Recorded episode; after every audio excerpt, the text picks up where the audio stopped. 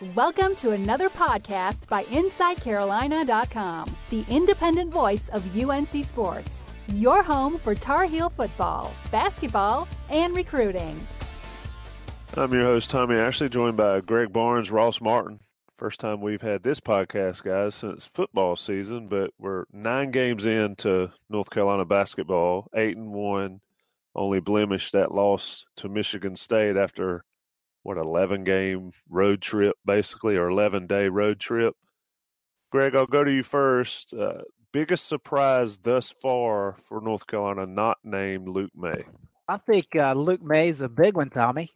We have yeah, to at least you, acknowledge luke maye right?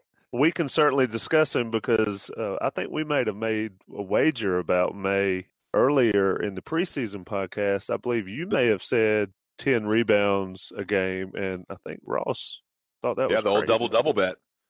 Yeah, I'm still sticking with. Uh, I don't think he'll. I don't think he'll average double double. But yeah, I mean, he's definitely surprising, and I think Greg was definitely kind of hit the nail on the head with that one. Well, the, the, uh, if you want to give me credit for the rebounding aspect, sure, I'll take it. But I don't think anybody thought that he would be the offensive firebrand that he's been. I mean, he, the we knew he could shoot, you know, spot up jumpers. We knew that he could clean up the glass, get garbage scores. Uh, but the way that he's taken the uh, the ball off the dribble, the way that he has expanded his post moves, his ability to knock down shots off of screens. I mean, he's like a different player. At this point, we're nine games in, and we can say, well, it's kind of what he's done. But he's just been incredible. He's he's second in the ACC in both rebounding and points, Tommy, behind Marvin Bagley, who's probably going to be the number one pick in the NBA draft next year. Does Luke Maye become an NBA player? I mean, is he that good? It's kind of weird to think about.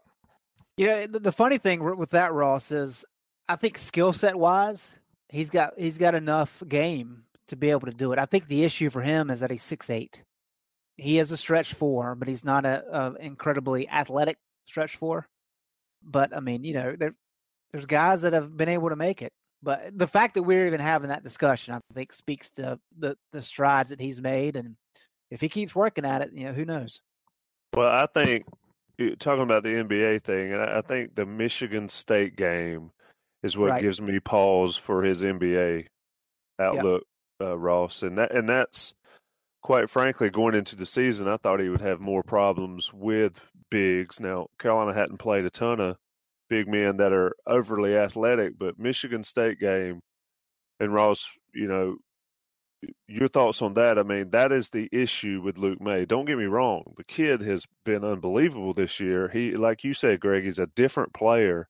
Twenty and ten.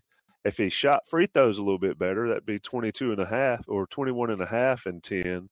But yeah, that that's my pause on the NBA aspect of it. But he's certainly been, you know, flat out great for North Carolina thus far, Ross. Yeah, I mean he's going to be limited because of his height, but you know we've been kind of knocking him for that ever since he got here as an undersized big man. And I think, yeah, he did struggle against some longer guys and, uh, for Michigan State, and that's going to be the issue, the next level, and against teams like Duke. But uh, I've been kind of impressed with his athleticism. You know, he he's obviously one of the most in shape players UNC has in terms of endurance. He's fast enough to run down the floor and get butt buckets. He's got a little quick, you know, step. He can, he can he can get past the guy off the dribble, which I don't think we saw that that type of his game until this year, and that's reassuring for UNC fans.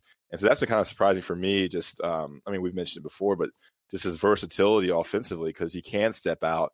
Players have to respect him, and then he can he can get past somebody, and he's good. He's got that high IQ where he kind of knows where to move to to catch passes from you know Barry or Pinson or, or Felton, and that aspect of his game is strong. So he down low, he's given good opportunities to, to score easy and that's helped him get easy baskets uh, in the paint as well. I mean, yeah, I mean, it's just it's amazing his scoring right now, and you got to think it slows down a little bit in ACC play, but what he's done already, you see those graphics on Twitter, you know, comparing him to Antoine Antoine Jamison's early starts and Tyler Hansbrough's early starts, and just the just the double double stats are, are incredible. But um, I mean, to get back to your original question, to, to, to move away from Luke Maye, uh, what's been so surprising for me, you know, I think I completely sidetracked Tommy's entire yeah, question. I know. I know. We'll say it's called flexibility, right? Anything but Luke Maye, and we spent five minutes talking about Luke Maye. I think, I mean, this is something small, but I think it's worthy to, to talk about is I think Andrew Platek has been getting a lot more minutes than I thought. And maybe that's because Cameron Johnson's hasn't played yet. But Andrew Platek has played and he's contributed and he's been able to score in, in a couple of different ways. Uh, Roy talks about his his defense and it seems like he's not lost out there and he's obviously getting confidence. He had that uh, pretty good game out there. I think it was against Portland uh, in that first game out there in the PK 80. And I didn't expect him to be ready to contribute, given Brandon Robinson and, and Kenny Williams and Theo Pinson, and of course, Cameron Johnson.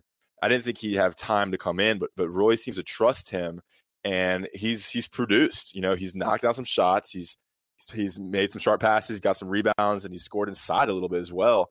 And it looks like he's gonna be a guy that's gonna be a you know three probably a four year player, and he's gonna be a guy that's gonna score for UNC and be a trusted shooting guard for the next four years. And, and even this year, he's he's giving UNC something, and that's surprising to me, having covered his recruitment and just seeing his rankings. And it also goes back to just the fact that rankings don't mean everything uh, when it comes to guys that are ranked outside the 100 because they can be look at Kenny Williams and Luke Maye, they can be good regardless for that number. Greg, talking about Platek, I mean, I, I think Ross is right. He plays, he's getting a lot of minutes because Cameron Johnson's out, but yeah, he knows what to do he's a little limited as well, but he plays. Roy Williams loves guys like that, doesn't he, Greg? I mean, we've seen guys that play like Platek have played major minutes for Roy Williams across, you know, Kansas and North Carolina. Yeah, I, I kind of equate him to a Bobby Frasor, Marcus Ginyard type. Marcus, of course, is a little bit bigger, but just very heady guys. They know where to be. They can play tough defense. They can knock down some shots. And uh, as much as people love, you know, the top five, top 10 guys, the uber athletic, you know, guys that can potentially go pro after the first year, I just love that type of player that you look at him, like Ross said, you know he's going to be a four year guy. But you can see right now, he's so young, but he's got a savviness about him, uh, a very kind of cool, calm demeanor. The, the moment hasn't been too big for him. And you can just see, you know, two years as he's a junior, he may not be starting at guard, but he's going to be getting a lot of minutes. And he's the kind of guy that just gives you a lot of quality veteran leadership. Uh, and we know how important that can be. So, yeah, definitely the kind of guy that, that Roy likes. And I, I find it interesting that Roy has brought up several times now that Platek is the kid that another coach said, Roy, why are you offering this kid a scholarship? And Roy's response was, he didn't have to play for you, he has to play for me.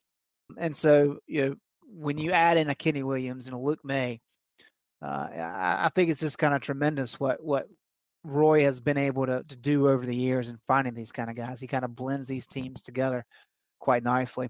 But I'll kind of continue on with what Ross is saying. I mean, Platek has looked good. If you look over the course of the season thus far, I mean, there's been games where we've said, wow, Sterling Manley, he's got a lot of potential. And we saw it Sunday, you know, Brandon Huffman, wow, if he plays like that, he can see serious minutes. Garrison Brooks, I think, is the most polished. He probably doesn't have the most potential of the three, but he's polished at this point. He's playing better defense.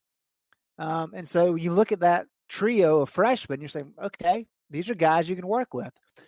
And the funny thing about that is we have talked about four of the freshmen.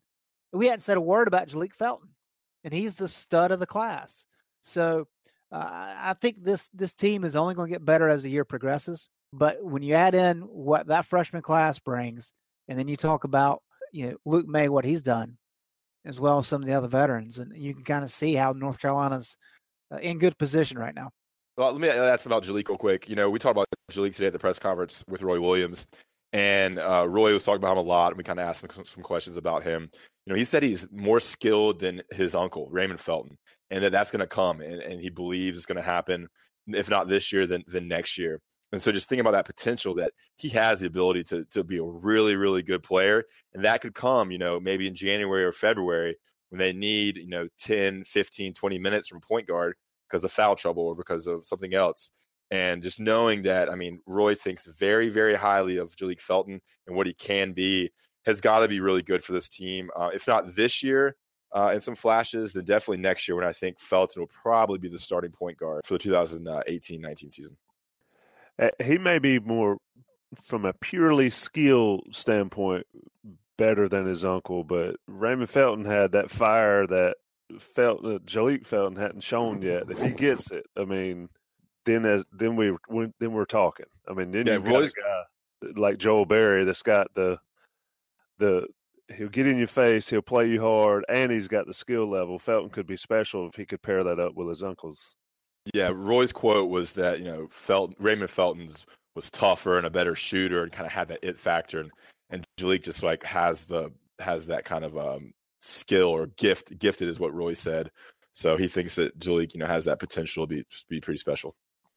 Greg, let's talk about Kenny Williams. I mean, he looks like a different player to me. Now I know he was hurt last year, but he didn't show anywhere near the flash last year that he has this this season. I mean, it's, it's similar to Luke Maye's progression. I think not as drastic, maybe, but Kenny Williams. Eh, I mean, shooting fifty two percent from the field and what fifty two percent from the three point line. I mean, that's huge for this North Carolina team, especially when Berry has struggled at times from behind the arc, but Kenny Williams would probably be my surprise. Yeah, I don't know that I would I would agree that his game has really changed, but I, but I think what you're seeing is you're seeing that confidence level. I mean, he is he's he said it. You know, he's playing at an incredibly high level in terms of confidence, uh, highest confidence that he's he's ever had, and where that really comes out is the three point shot, because we've seen the defensive effort before. We've seen the hustle plays. And we've seen that dating back to his freshman year. What was missing was that offensive component. Could he make a layup in transition? Sure. But what was he giving you? How was he standing out? Well, now it's because he's knocking down threes. So we're talking about a kid that is the best defender on the team. He kind of drives the energy on the team. And I think you know, Berry plays a big role in that as well. But now he's knocking down threes. I mean, so you've got a kid, as you mentioned, shooting over 50% from three, which it, it, does help with, with Joel struggling at times. But more importantly, it fills the gap with, with Cameron Johnson. Because if Kenny's not making those threes, not only is Joel, you know, have some games where he struggles, but everybody's going to be centering and focusing on, on Joel because at that point, it's pretty much your only three point shot outside of, you know, Luke Maye giving you a couple here or there. But with Kenny being able to make some shots, now all of a sudden, you've got a couple guys that can knock down some threes. And when Cameron Johnson comes back, uh, you good luck defending all those guys. They're going to get plenty of open looks, and so I still think the most important thing he brings to the table is defense. Just like I think the most important thing Luke Maye brings to the table is his rebounding. The fact that those guys have, have improved and expanded their offensive games a little bit, um, you know, Luke uh, a lot more than, than Kenny. Um, I, I, think that's just uh, you know, explains why this team is operating at such a high level on the offensive end of the floor. You're listening to the Inside Carolina Radio Show. We'll be right back after these messages. Some brands offer you low finance, or cashback, or servicing. Renault don't do ors. We do ands. The Renault Kadjar with 1.91% APR and 1,000 euro cashback and three years servicing, saving you thousands. Renault, the brand with the ands. Visit your local Renault dealer. Finance is made under a hire purchase agreement. Terms and conditions apply. Deposit required subject to lending criteria. See Renault.ie. Ross, I think if I read the PC updates correctly, you had an interesting exchange with Roy Williams about Theo Pinson, and I tweeted something early in the season as he's one of the uh, something to the effect that he's the most maddening, likable player Carolina's had in quite a while. I mean, he still does things that drive Coach William nuts, but he stopped shooting threes the last couple of nights that they've yeah. played. Your your thoughts on the way Theo sort of progressed even during this season? Yeah, I'm actually going to write about this tomorrow. I almost asked Roy, "Is like, do you just not want him to shoot? Like, can you just set that rule where just, he just doesn't shoot threes? I mean, that would make this team better, I think." And the last two games he hasn't shot any threes and he's he recognizes that that his game is not an outside shooter. It's getting to the lane drawing defense and then either kicking the ball out to, to a shooter or, or finding someone down low with a little hook pass or, or dishing off or just taking it strong and getting fouled.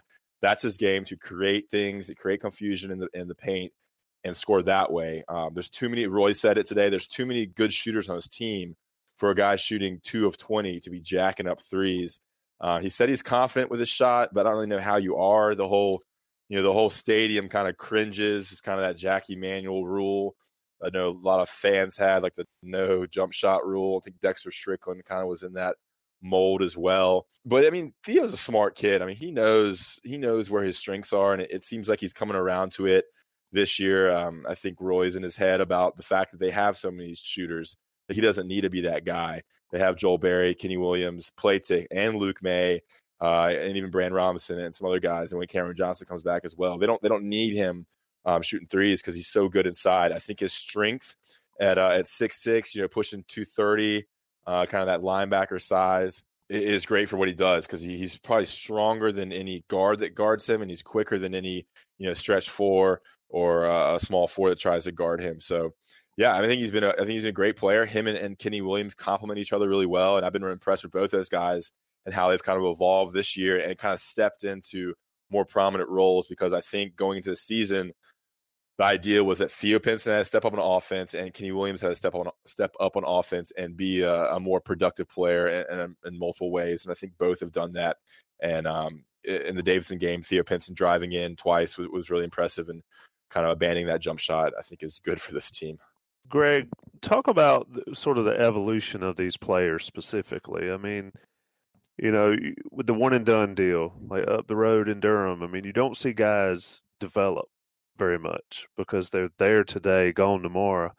But Roy Williams is he's gotten knocked for his recruiting the last several years, but it has allowed him to develop players in the way that he wants them to be, which is you know, to play his style of basketball. And it's it's happening again this year. We've seen the results, the national championship last year, the championship game the year before. And this team sort of if if Roy Williams could mold every team he ever had the way he wanted them, it, I think they would look a lot like this team or just like this team. Your thoughts? Yeah, and I think it I think it kind of plays out not only over the course of a career, but also over the course of a season. I mean, what other team in in the ACC or really in the country are guys like you know, Huffman and Andrew Platek uh, and Seventh Woods getting a lot of minutes. I mean, you know, Felton's averaging 12 minutes a game. Platek's averaging 11 minutes a game. Woods, when he's plays, averaging 11 minutes a game. I mean, that's a fourth of the game these guys are playing. As Steve Robinson said on the radio show the other night, you don't know what you have with these kids until they play. You can watch them in practice all you want, but you got to get them on the court and you got to get them practicing and playing what you're teaching them in practice. And so what happens is by the end of the season, you know what you've got with them. And if they have to come in and play, well, guess what? They've played before.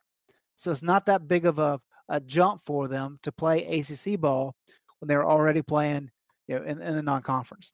And what Roy Williams does, even when you get an ACC play, he plays a lot of kids in the first half. Why? Because anybody that he thinks he may need in the second half, he wants to make sure they've got their feet wet. And so it's very simplistic.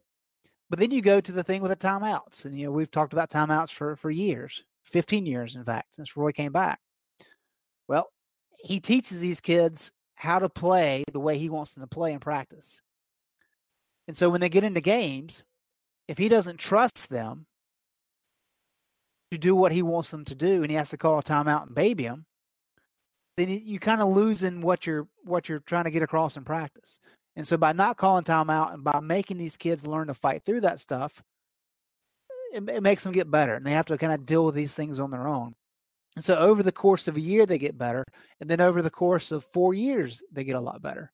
Um, and so there's that, which is a big part of it but then you have you know just the the style of play.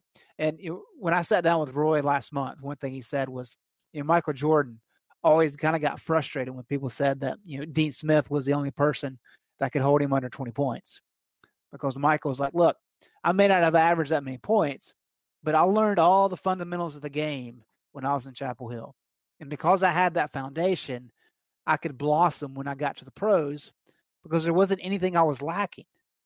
Um, and so I, all that goes hand in hand, and that's that's one of the reasons that not only does North Carolina always, always, always play its best ball at the end of the year under Roy Williams, but it's why so many of these kids continue better and are better players by the time they, they leave Chapel Hill. And I think to add to that, I think Sterling Manley is going to benefit from that a lot. He's getting some good minutes here early. They're going to need him in March and February. And, and he's shown that he can do some stuff for this team. He can block some shots. He can get a lot of rebounds and he can score a little bit. And he's only going to get better because he needs all the time he can get, you know, because he didn't play too much in high school. And he's a guy who I think can be pretty good for UNC, you know, as a sophomore and junior because he's so, so long. You see that length and see that size. And he's just getting, you know, getting more comfortable each each game. And he is he's a good kid with a good personality that's gonna he's going to work to get better. And I think, um, you know, to, to, to, what Greg said, I mean, that experience is just so valuable for him now moving forward into ACC uh, at play in 2018. Ross, watching these guys in high school or, or following the recruiting, did you expect to see, you know, the three centers and we kind of lump them together and I'm going to now. They're averaging what, 13 or 14, maybe 15 and seven or eight, nine, 10 rebounds. I mean, did you expect to see that from those three guys as sort of a group effort this season, or, or did you think it would be more of a work in progress than it is? That's a good question. I mean, I didn't really know what to expect because there was just not much tape on these guys, and Sterling Manley was a late commit, and Brand Huffman was this just big guy who just dunked a bunch. You didn't really know what he would do against bigger competition.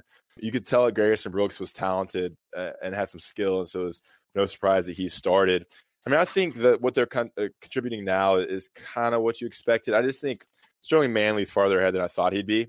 It, it, that story about him breaking both his legs uh, at some point in his junior year and just missing tons of time. That's why he was so under recruited. So I think he, it's a testament to what he's done. Um, I thought, I mean, I think uh, I thought Huffman would be a little bit better, but he's obviously a little bit farther behind the other two guys.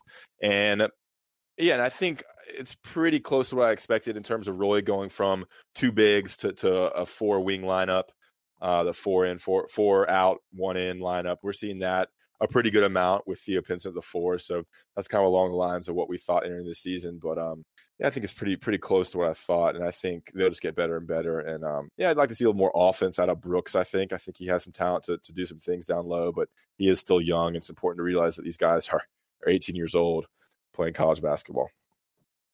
Greg Ross mentioned it there, and Dewey talked about it on our last podcast. The sort of the flexibility that Roy Williams has shown this year. Uh, clearly, Carolina was going to have to play plenty of small ball, you know, with the center factor being unknown. But Dewey come, commented about the more of the four out, one in, above the foul line offense, uh, the pull to defense up there, and the flex offense. Does that surprise you to see that you know Roy takes that tack, or did you expect him to sort of evolve his way of coaching to fit his players rather than vice versa? Because it seems like he's been more flexible this year, maybe than he ever has, no matter what the talent or the personnel situation's been.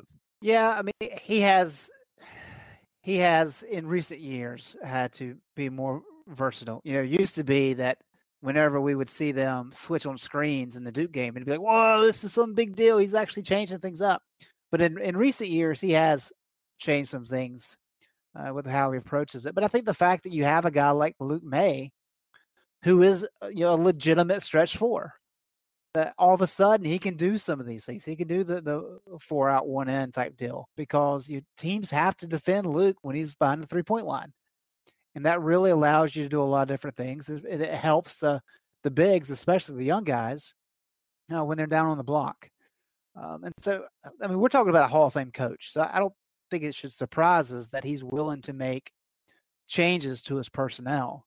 You know, when he's making kind of wholesale changes with with running different offensive sets, uh, maybe that's a little bit surprising. But you know, I, I, I don't know that I would say that I'm, I'm totally surprised that he's he's switched things up to really help his team.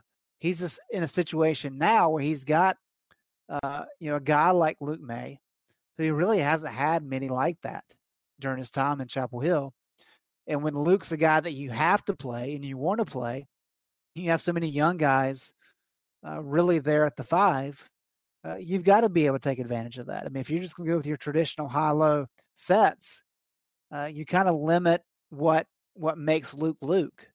Uh, and so, yeah, I mean, you give him credit for for acknowledging and, and, seeing what Luke can bring to the table and and maximizing it because I mean, clearly you know, he's he's averaging twenty one and eleven, so it's it's uh, working. Ross, last question before we close the podcast. Anything that you have not seen other than Cam Johnson that you thought you might see this year?